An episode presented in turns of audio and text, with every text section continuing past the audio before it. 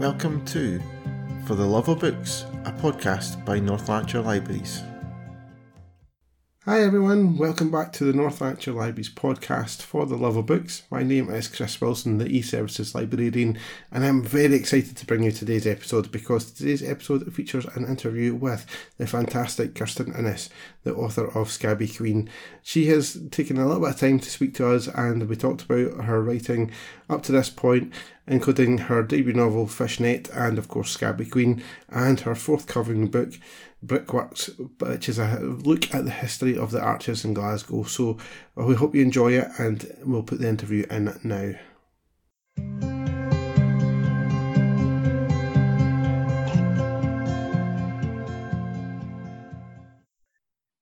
So, Kirstin, thank you for coming on our podcast today. It's a great pleasure of ours to have you on here. So, oh, it's a great pleasure to be here. Yeah, and um, I'll give a wee kind of background to uh, for our listeners in case they don't know too much about you. So you're an author of two novels now, is that right?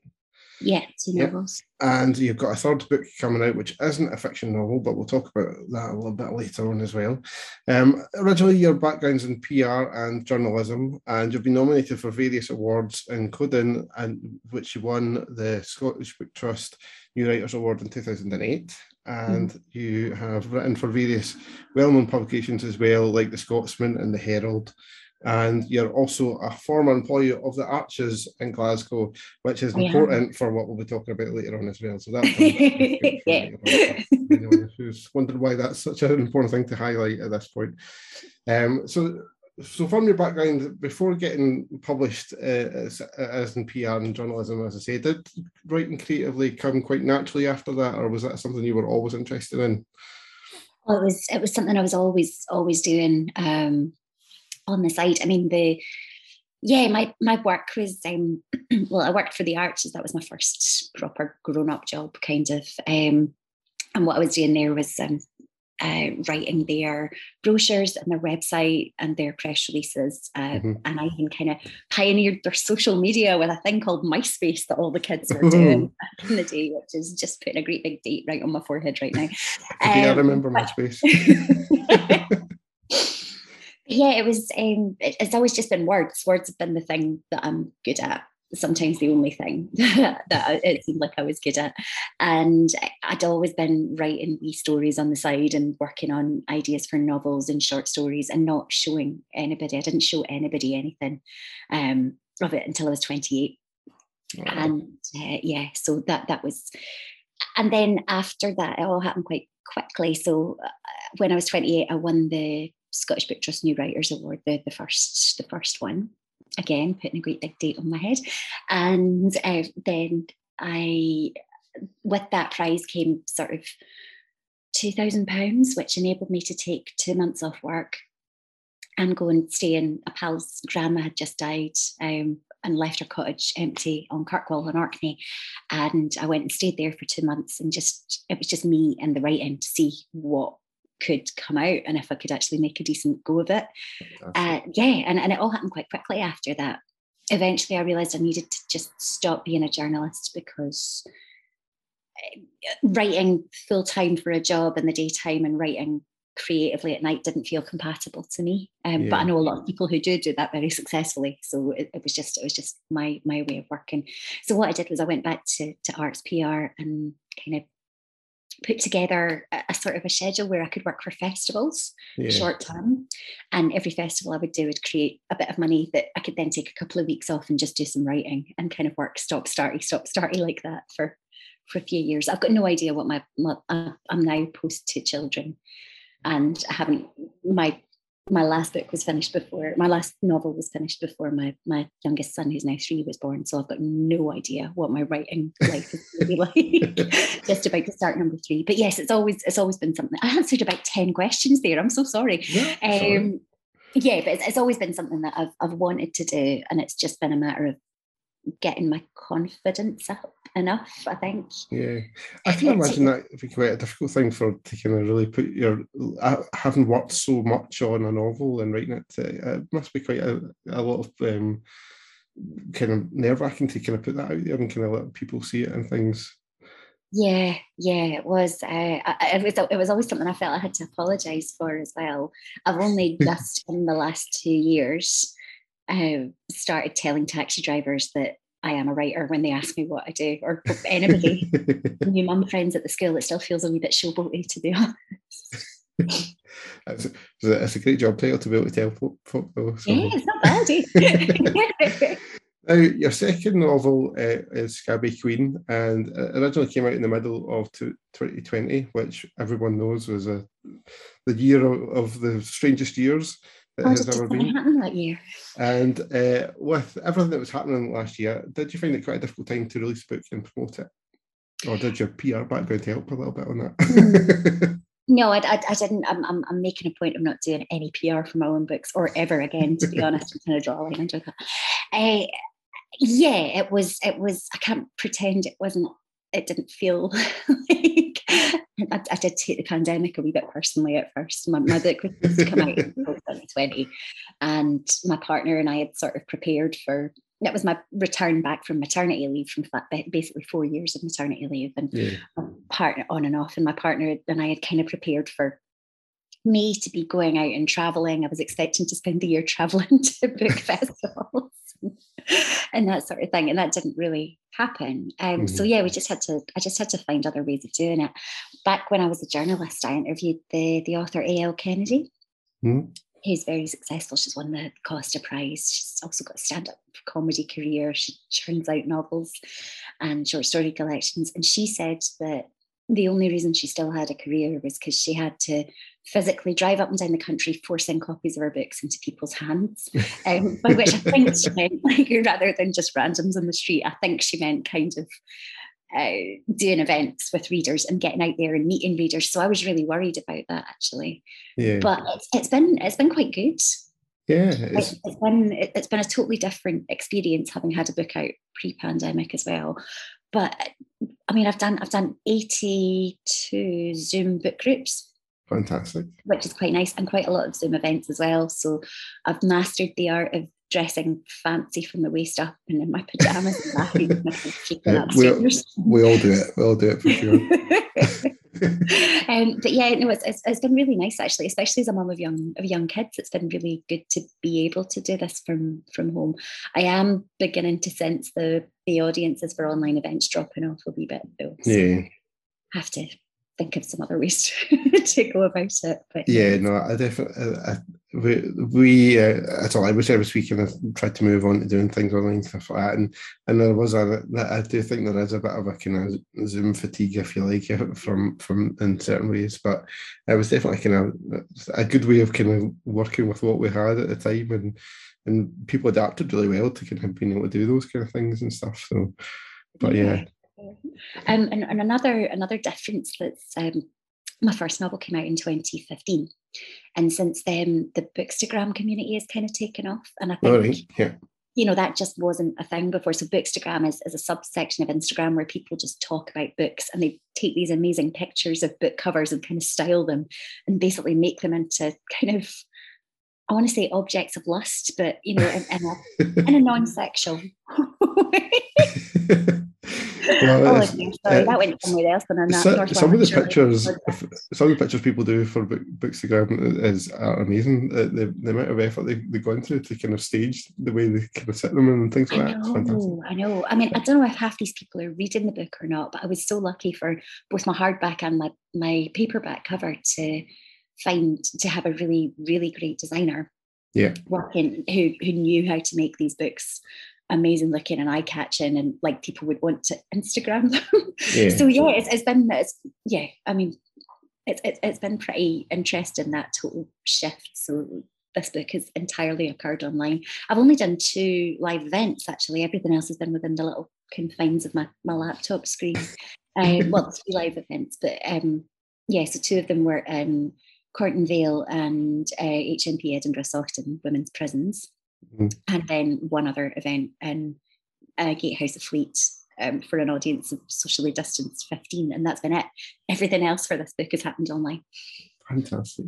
And it's and, and, and it has been it, it doesn't seem to have affected the the popularity of it in any way because it's been, it has definitely been one of our, our most popular books. Um, I know, for instance, it's, it's there's a, a, waiting list on our BorrowBox or ebook service for it um, a mile long at the moment and things. So it's definitely very popular. Now let's talk a little bit about the book. Um, the main character, Cleo Campbell, is a really vivid character in the story, and she mm. touches so many people within the story and with very different outcomes in, in, in many many ways. Um, how did you develop her onto the page um, as a character?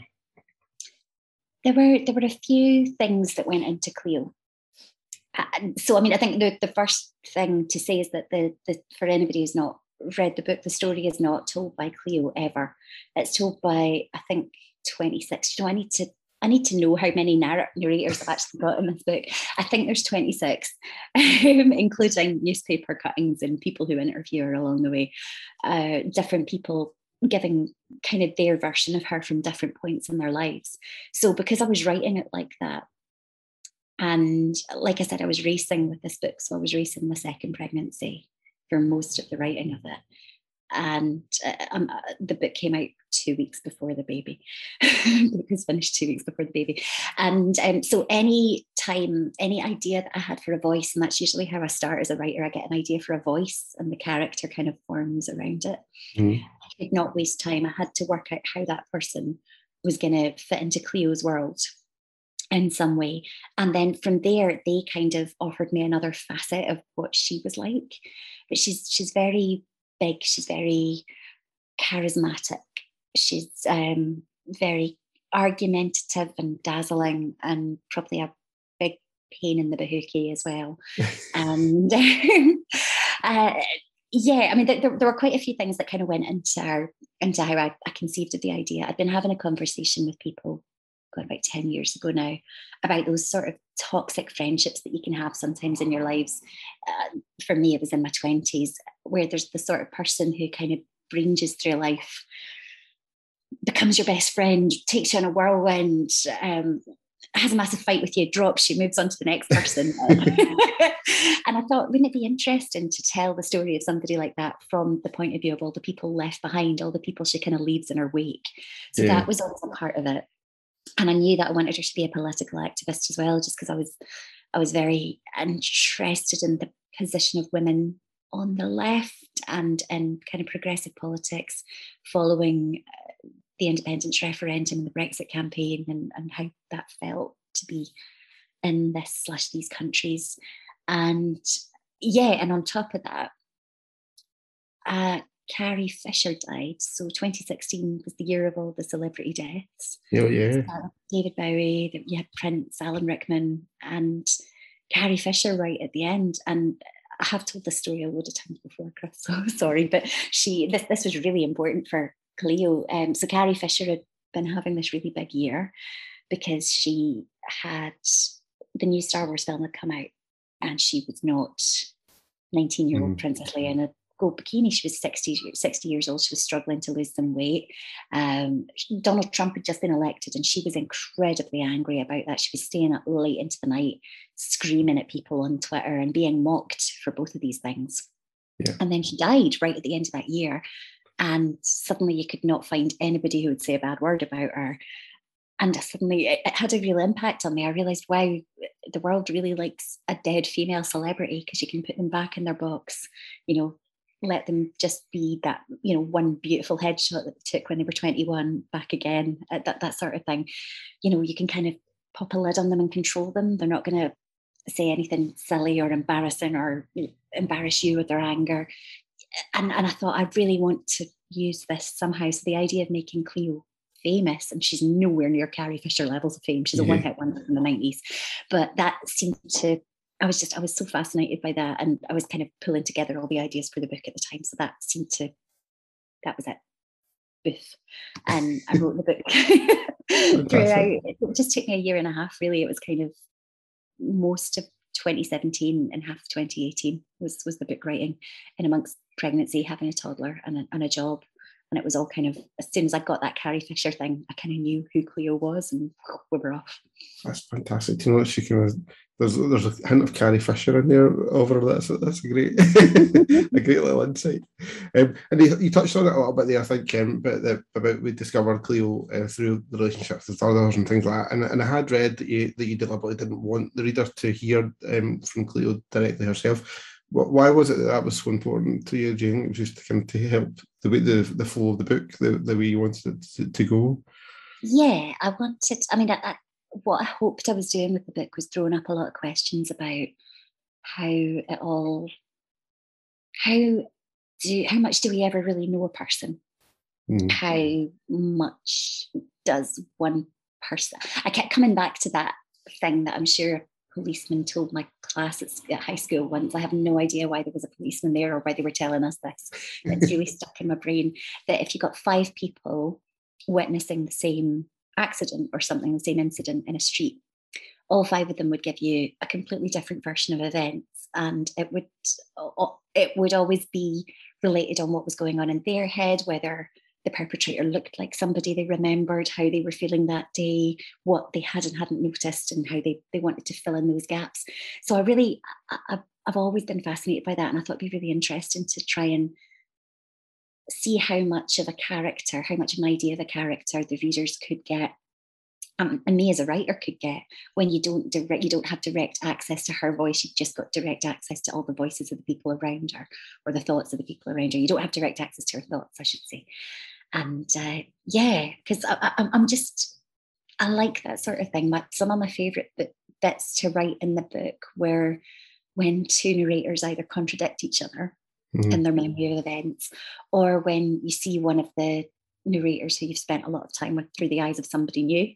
Yeah. And they're completely not who you thought they were. And I, i'm just i'm just really i really like that sort of crossover thing. I've always been attracted to books with casts of narrative voices anyway rather than the, the sort of novel that's just told from one person. So it all just seemed to come together i guess. But one of the one of the things that I, that I loved about that you did do because there is a lot of characters in the book and that you've got the kind of wee list of all the characters and the wee description of them at the start about what kind of which i thought was really really good because because with some novels it can be quite difficult to remember who's who as you're kind of going through, especially if they've got a lot of characters like that. And so it was kind of it was a kind of wee handy kind of guide to go back and just kind of get who was this again, just as it kind of clicked into the next section. So that was quite a lovely wee kind of thing to have at the start of the book as well.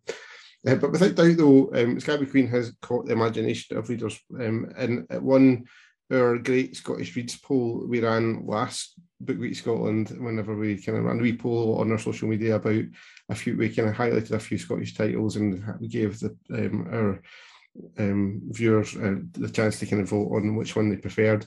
Um, and or which one they, they, they, wanted to read and things like that from our wee kind of reviews. And uh, Scabby Queen came out on top. Um, so what, why do you think?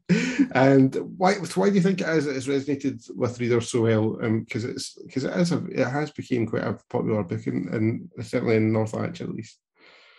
Um, I don't know. I mean, maybe it's just because there's it's a bit like buses, isn't it? If you don't like one of the characters, you know, there's going to be another one along, another of along.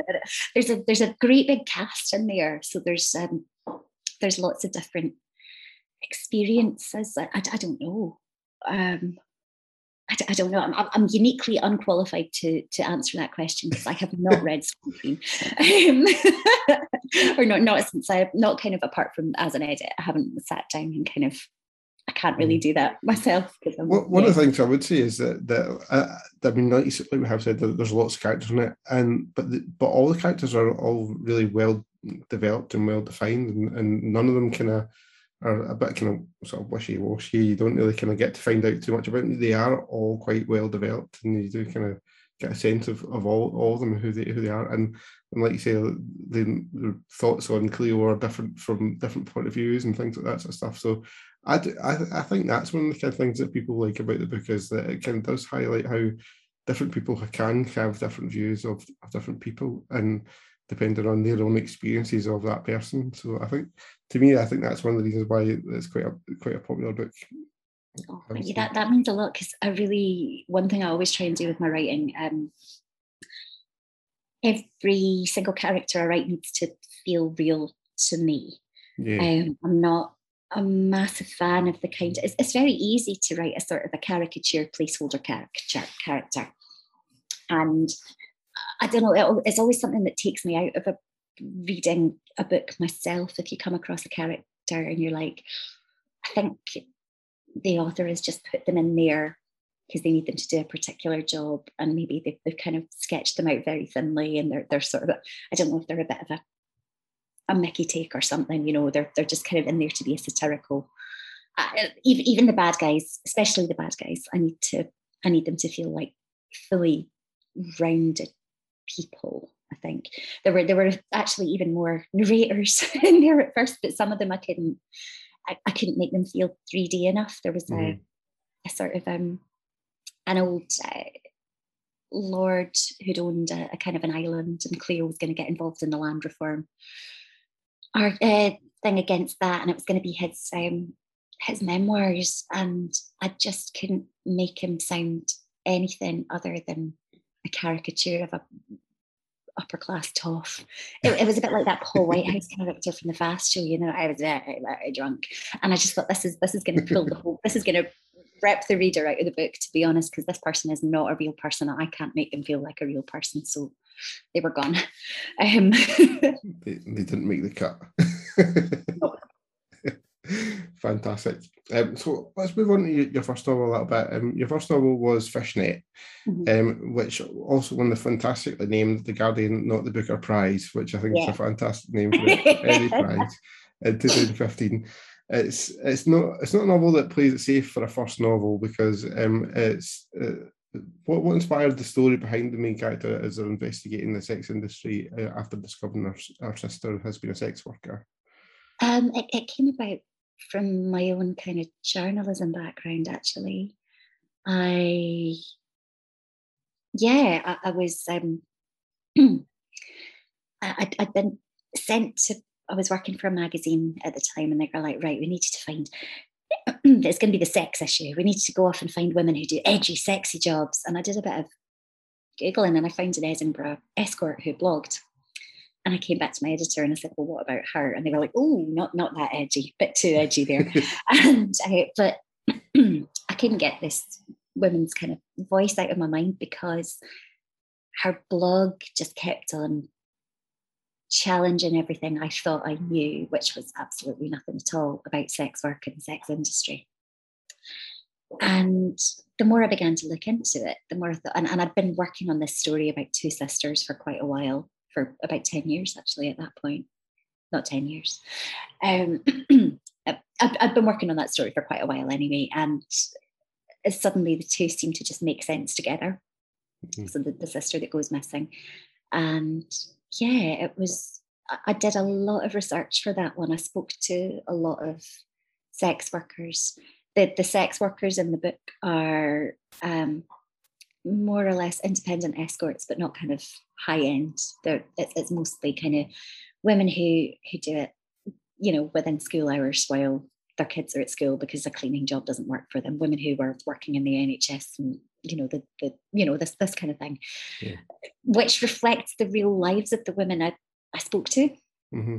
So it, it's it's really it's not very glamorous. It's the least sensationalized version of the sex industry you might ever read. I don't know. It's it's just that that that was that was where I was I was going with it. Yeah, um, I have. I think I would.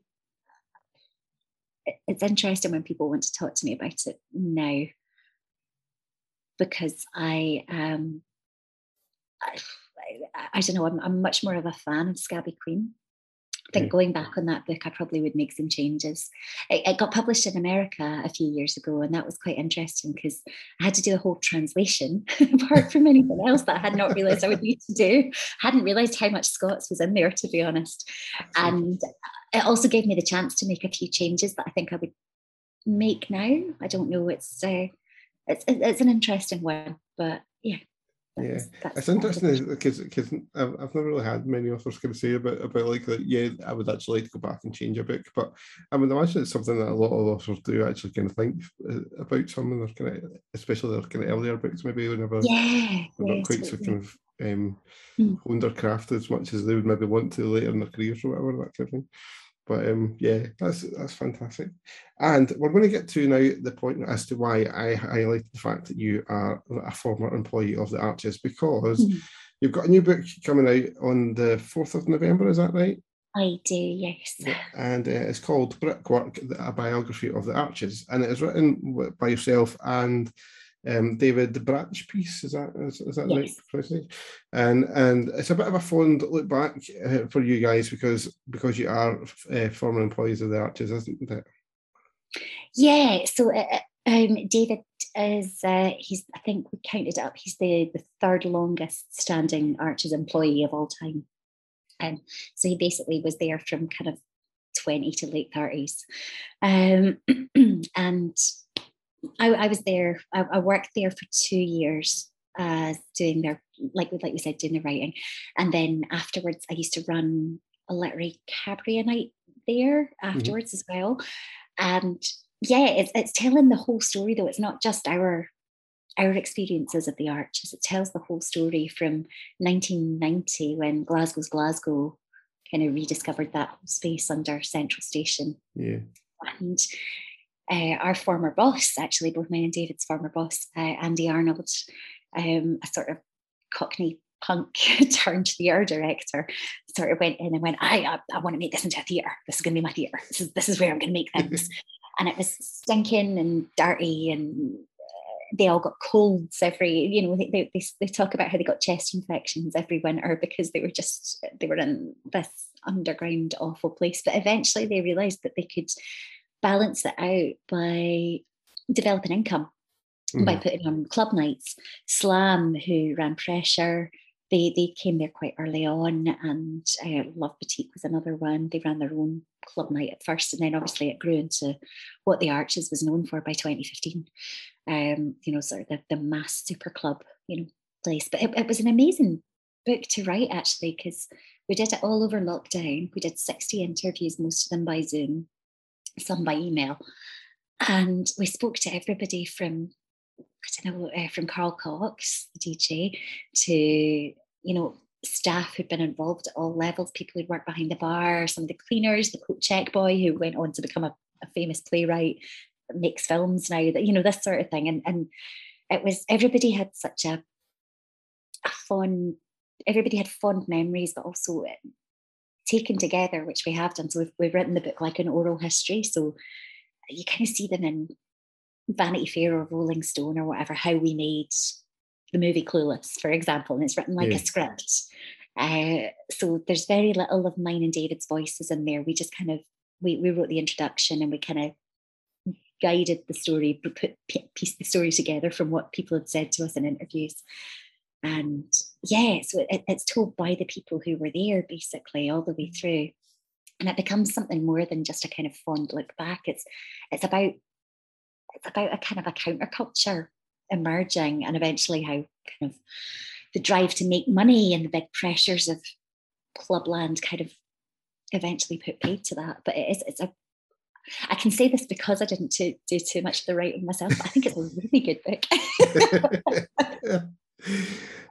my one my I, I actually only ever have I one experience of ever going to the Arches, and um, it was to go and see Biffy Clyro uh-huh. um, play a gig at the Arches, and um, they and I, I, was I was much younger than I was today, and um, and me and my friends went along and we had went to, and it was we knew it was getting filmed for TV. I can't remember why, but we knew somehow we knew it was getting filmed for TV. And and I think that me and my friends actually ruined Biffy Clyro's first ever chance to get on national TV because we had went to the, the gig and we were right in the front. And we kept kind of shouting asking them to play one of their really old original songs. It isn't actually on any of their main albums it was like a, a kind of an ep from their kind of early days called travis perkins. And we and then they were followed by I think it was a I think it was a thing called uh, Richard Hawley and his Merry Men or something like that I think they were called that were on uh, either before or after them. And whenever it came on the TV, Biffy Clyro were not on the, on the TV oh, show. No. And it was only Richard Hawley. And, I, and I've often thought, was it, is that because we basically heckled Biffy Clyro the whole time? I don't know. I'll, I'll never know the answer to that question, but uh, but I have thought it for a long time, and that's my that's my old experience of actually being in the Arches itself. Um, but it was, a, it was a it was a kind of really interesting venue, though. I remember mm. kind of it's um, can there's nothing quite like it anywhere else. I don't think. No, it's yeah, because it's just these great big red brick arches. I mean, working there was weird because it's underneath Central Station in Glasgow, yeah, and you just you just get used to the noise of trains rumbling overhead. So I went and did my interview. And other people say this as well. You're yeah. in your in the book and you're sitting there doing your interview and these trains go overhead and you can suddenly not hear what anybody interviewing is saying. And they seem, don't seem to have noticed it. Uh, David and I went back down there and we did um, a wee photo shoot for the book outside Midland Street, which is the back entrance and the photographer got a massive fright when the train was going overhead. And again, both of us are so accustomed to it. We were like, oh yeah, yeah. It's just but yeah, this sort of completely cavernous, dark, red brick place, rumbling noises coming from the ceiling. It was it was amazing actually.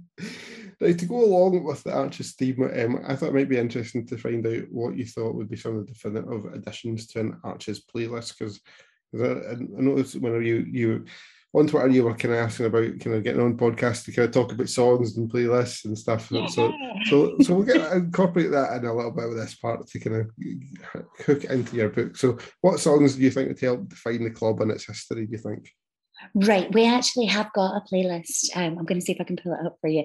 Uh, we've got a playlist that um, we have called Appendix One More Tune. Um, which the gig goers will appreciate. So I'll see, I can pull it up and see. So I mean, for a start, there's there's my songs about the arches that are from my time there. The, I mean, the, the big one is um, Arab Strap, the first big weekend. Yeah. Which does actually contain the line, and then on Friday night we went through to the arches. Doof, doof, doof, yeah, fantastic um, song. which I, I mean, I recorded that off John Peel in my bedroom in 1997, having no idea what the arches was or that that was coming to me. Um, but home taping is bad, kids, so don't do it. Uh, let me just see if I can find it because there's other, I mean, apart from that, there's uh, Daft Punk had a massive Arches connection.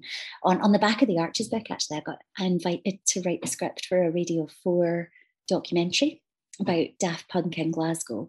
So what not nobody realizes this, but Daft Punk met Slam, who ran the, the Arches Friday night. Um, the Arches Friday night uh, club nights and they, they met them at Euro Disney. They'd heard their song Positive Education, which would definitely be on an Arches playlist, Positive Education by Slam. And they handed them a mixtape that they'd made. They were just these, these wee like 18 year old boys going up to these guys after a gig. Slam took it away, listened to it, and we're like, oh wow, we've got to sign these people to our record label straight away. Wow. So they did, and they so they were the first people to sign Daft Punk, and they kept flying them over on cheap flights from Paris to Glasgow and they would crash at people's houses. and so a lot, not, not a lot of people know this, but for most of those early slam nights, Daft Punk were bopping away in the wow. crowd, learning how to make dance music. Fantastic. from Slam and the residents that they got on there, and uh, and then Slam, so Da Funk, that you know Daft Punk's big breakout single, the one that yeah. just goes down, down, down, down, that was uh, yeah, that was that was on Slam. That was a Glasgow released single. Wow. And um, yeah, so that that would definitely be there as well. And for me, the the big songs, the, the club that I worked on when I was there was called Death Disco, and the big songs from that were um, uh, Justice versus Simian. We are your friends.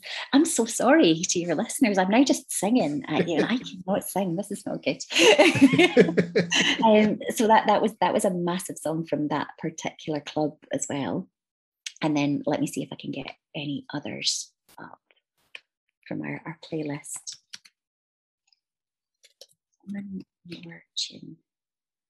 So there's a playlist feature in the book itself, is it? Is yes, the playlist yeah. is right at the end of the book, and we're going to put it out on Spotify um, in the week that the book launches, which I think is Fantastic. pretty this week. Um, so we got a lot of the DJs who ran the big clubs to uh, to introduce it to, to us as well.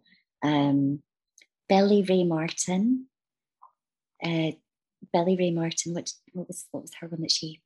There's there's a whole story about a club night called Love Boutique, and yeah, Billie Ray Martin, Your Loving Arms, Faithless, Insomnia, um, Arab Strap, The First Big Weekend, Daft Punk, Da Funk, and Massive Attack, Unfinished Sympathy. Uh, for that line, how can how can you have a day without a night? Massive Attack did a couple of really big gigs. I almost said massive gigs uh, in in the nineties at um, at the Arches, and when the Arches was, you know, when there was a campaign to try and save the Arches, they mm. used the, the they used the line how can you have a day without a night? To sort of try and you know that that was that was the yeah massive attack let the let them use that line on the on the posters to try and save the arches. So yeah there's there's some. Sorry that was a bit of a scramble.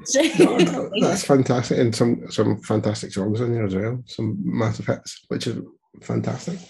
Um, and then love a little shout out to Arab Strap because because they are uh, big Arab Strap fan over here Um, let's have we look beyond uh, Brickwork now, though. Do you have any other projects in the pipeline at all, and what, what does the future hold for you at the moment? Do you think? I am not really supposed to talk about the thing that I'm working on to do with Scabby Queen at the moment, so I won't. Ooh. Which be exciting. um, i have just actually sent, uh, I've just, before I came on to chat to you, I've just sent a four page synopsis of what I hope will be my new novel. Fantastic. um, my agent's gonna gonna send it to my publisher and see if they, they want it. Um, and that's that's quite an exciting period to be at because, like I said, I mean, I haven't written. I've I've written bits and bobs. So I've written for documentaries and I've written some short stories and things. But mm-hmm. Scabby Queen came out over three. Or Scabby Queen was finished over three years ago. It just came out last year, and I haven't really felt up to taking on a new novel till now which is quite exciting. So I've, I've just I've had these new characters percolating. Again, there's absolutely tons of characters. Um, but at the moment, I've, I've just pitched something called Semi Precious, which I have said is inspired by Lewis Grassic Gibbon's Sunset Song. Um, Arundhati Roy's The God of Small Things, Jeffrey Eugenides Middlesex, and Reservoir 13 by Jon McGregor. And it's about small towns and communities and the way we hand down trauma through generations and who gets to stay in small towns and who gets to leave and how you form a community and how communities kind of sustain and police themselves. So yeah, that's that's where I'm going with that basically. Fantastic. Sounds very interesting. And hopefully in, in, the years to come we might find out a bit more about that book and get a chance to read it as well. So that sounds good. Let's end things off a little bit with a book recommendation from yourself. So, what book would you recommend to listeners that's really got you excited recently that you can read? Um, yes, Burnt Coat by Sarah Hall. I thought this might, be, um, might have been your choice because I've, I've seen you tweet about that quite a, few times. Yeah, yeah, it, it's phenomenal. It's short as well. I, I did not think I was ready to read books about the pandemic yet. I mean, it's not strictly about COVID 19, but you know, it, it, kind of follows a similar pattern at first. It's about a virus called Nova, uh, that they call Nova first. Uh, it's short, it's passionate. It's it, it, it, felt reading it was like a I felt like a physical shock actually. I've, I've just I've, I've not been quite so moved by something in quite a while and quite so gripped and, and taken in. It's it's a really, really visceral book, whether she's talking about you know the sex that these two new lovers are having so it's a pair of new lovers who meet just before lockdown and decide to kind of lock down together. And but it, it's kind of told in flashback when the woman who's a kind of turner prize winning sculptor is uh, she's in she's almost 60 but she was 30 when this virus happened. And so it's told in flashback and it's just it's short and wonderful and beautiful and complex and it deals with grief and you know I, I, she's she's absolutely one of my favorite authors ever i wouldn't just say working today ever uh, anyway what she can do with words is kind of god they should bottle it and sell it out instead of create courses honestly um, if she does not get the Booker Prize or the Women's Prize for this, I, I will be incredibly angry. I will be taking to the streets. having your inner Cleo out there. To, to yeah, absolutely. I always feel like I'm more mild mannered or more mild mannered than Cleo. I did do a book group once where I turned up and they were ready to have a fight with me because they thought I was going to be Cleo. Um, I was like, no, I'm all the other characters. I'm not Cleo. But yeah, do you know what? If, if Sarah Hall's book does not get the recognition it deserves, then I am 100% getting a placard and doing a march to somewhere. I'm not sure where, but I will march there. We'll, we'll um, find somewhere for you to go to it.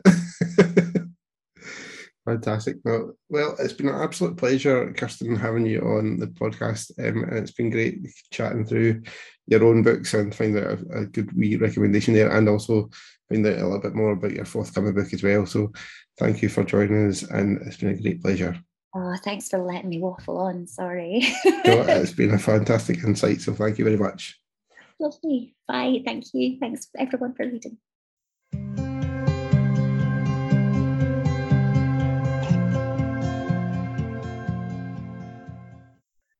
So there you have it, guys. That was our interview with Kirstin Innes. Kirstin, thank you very much for taking part in the podcast. It was great to get a chance to speak to you about Scabby Queen and, of course, talk to you about your other novel and your forthcoming book, Brickworks, as well. If you get a chance, do check that out. It sounds as if it'll be a really interesting look at the history of an iconic club in Glasgow. As for us, we have got Book Week Scotland coming up soon and we have got some fantastic plans in the pipeline for that. So do check out our website at culturenl.co.uk to find out a little bit more. That's all for us for now, guys. So if you have enjoyed this episode of the podcast, do feel free to leave us some feedback using the email librarypodcast at northlan.gov.uk or using the hashtag on Twitter, hashtag FLB and you can leave us a little bit of feedback using that. That's all for us for now, guys. We'll be back again soon with another episode, but until then, bye for now.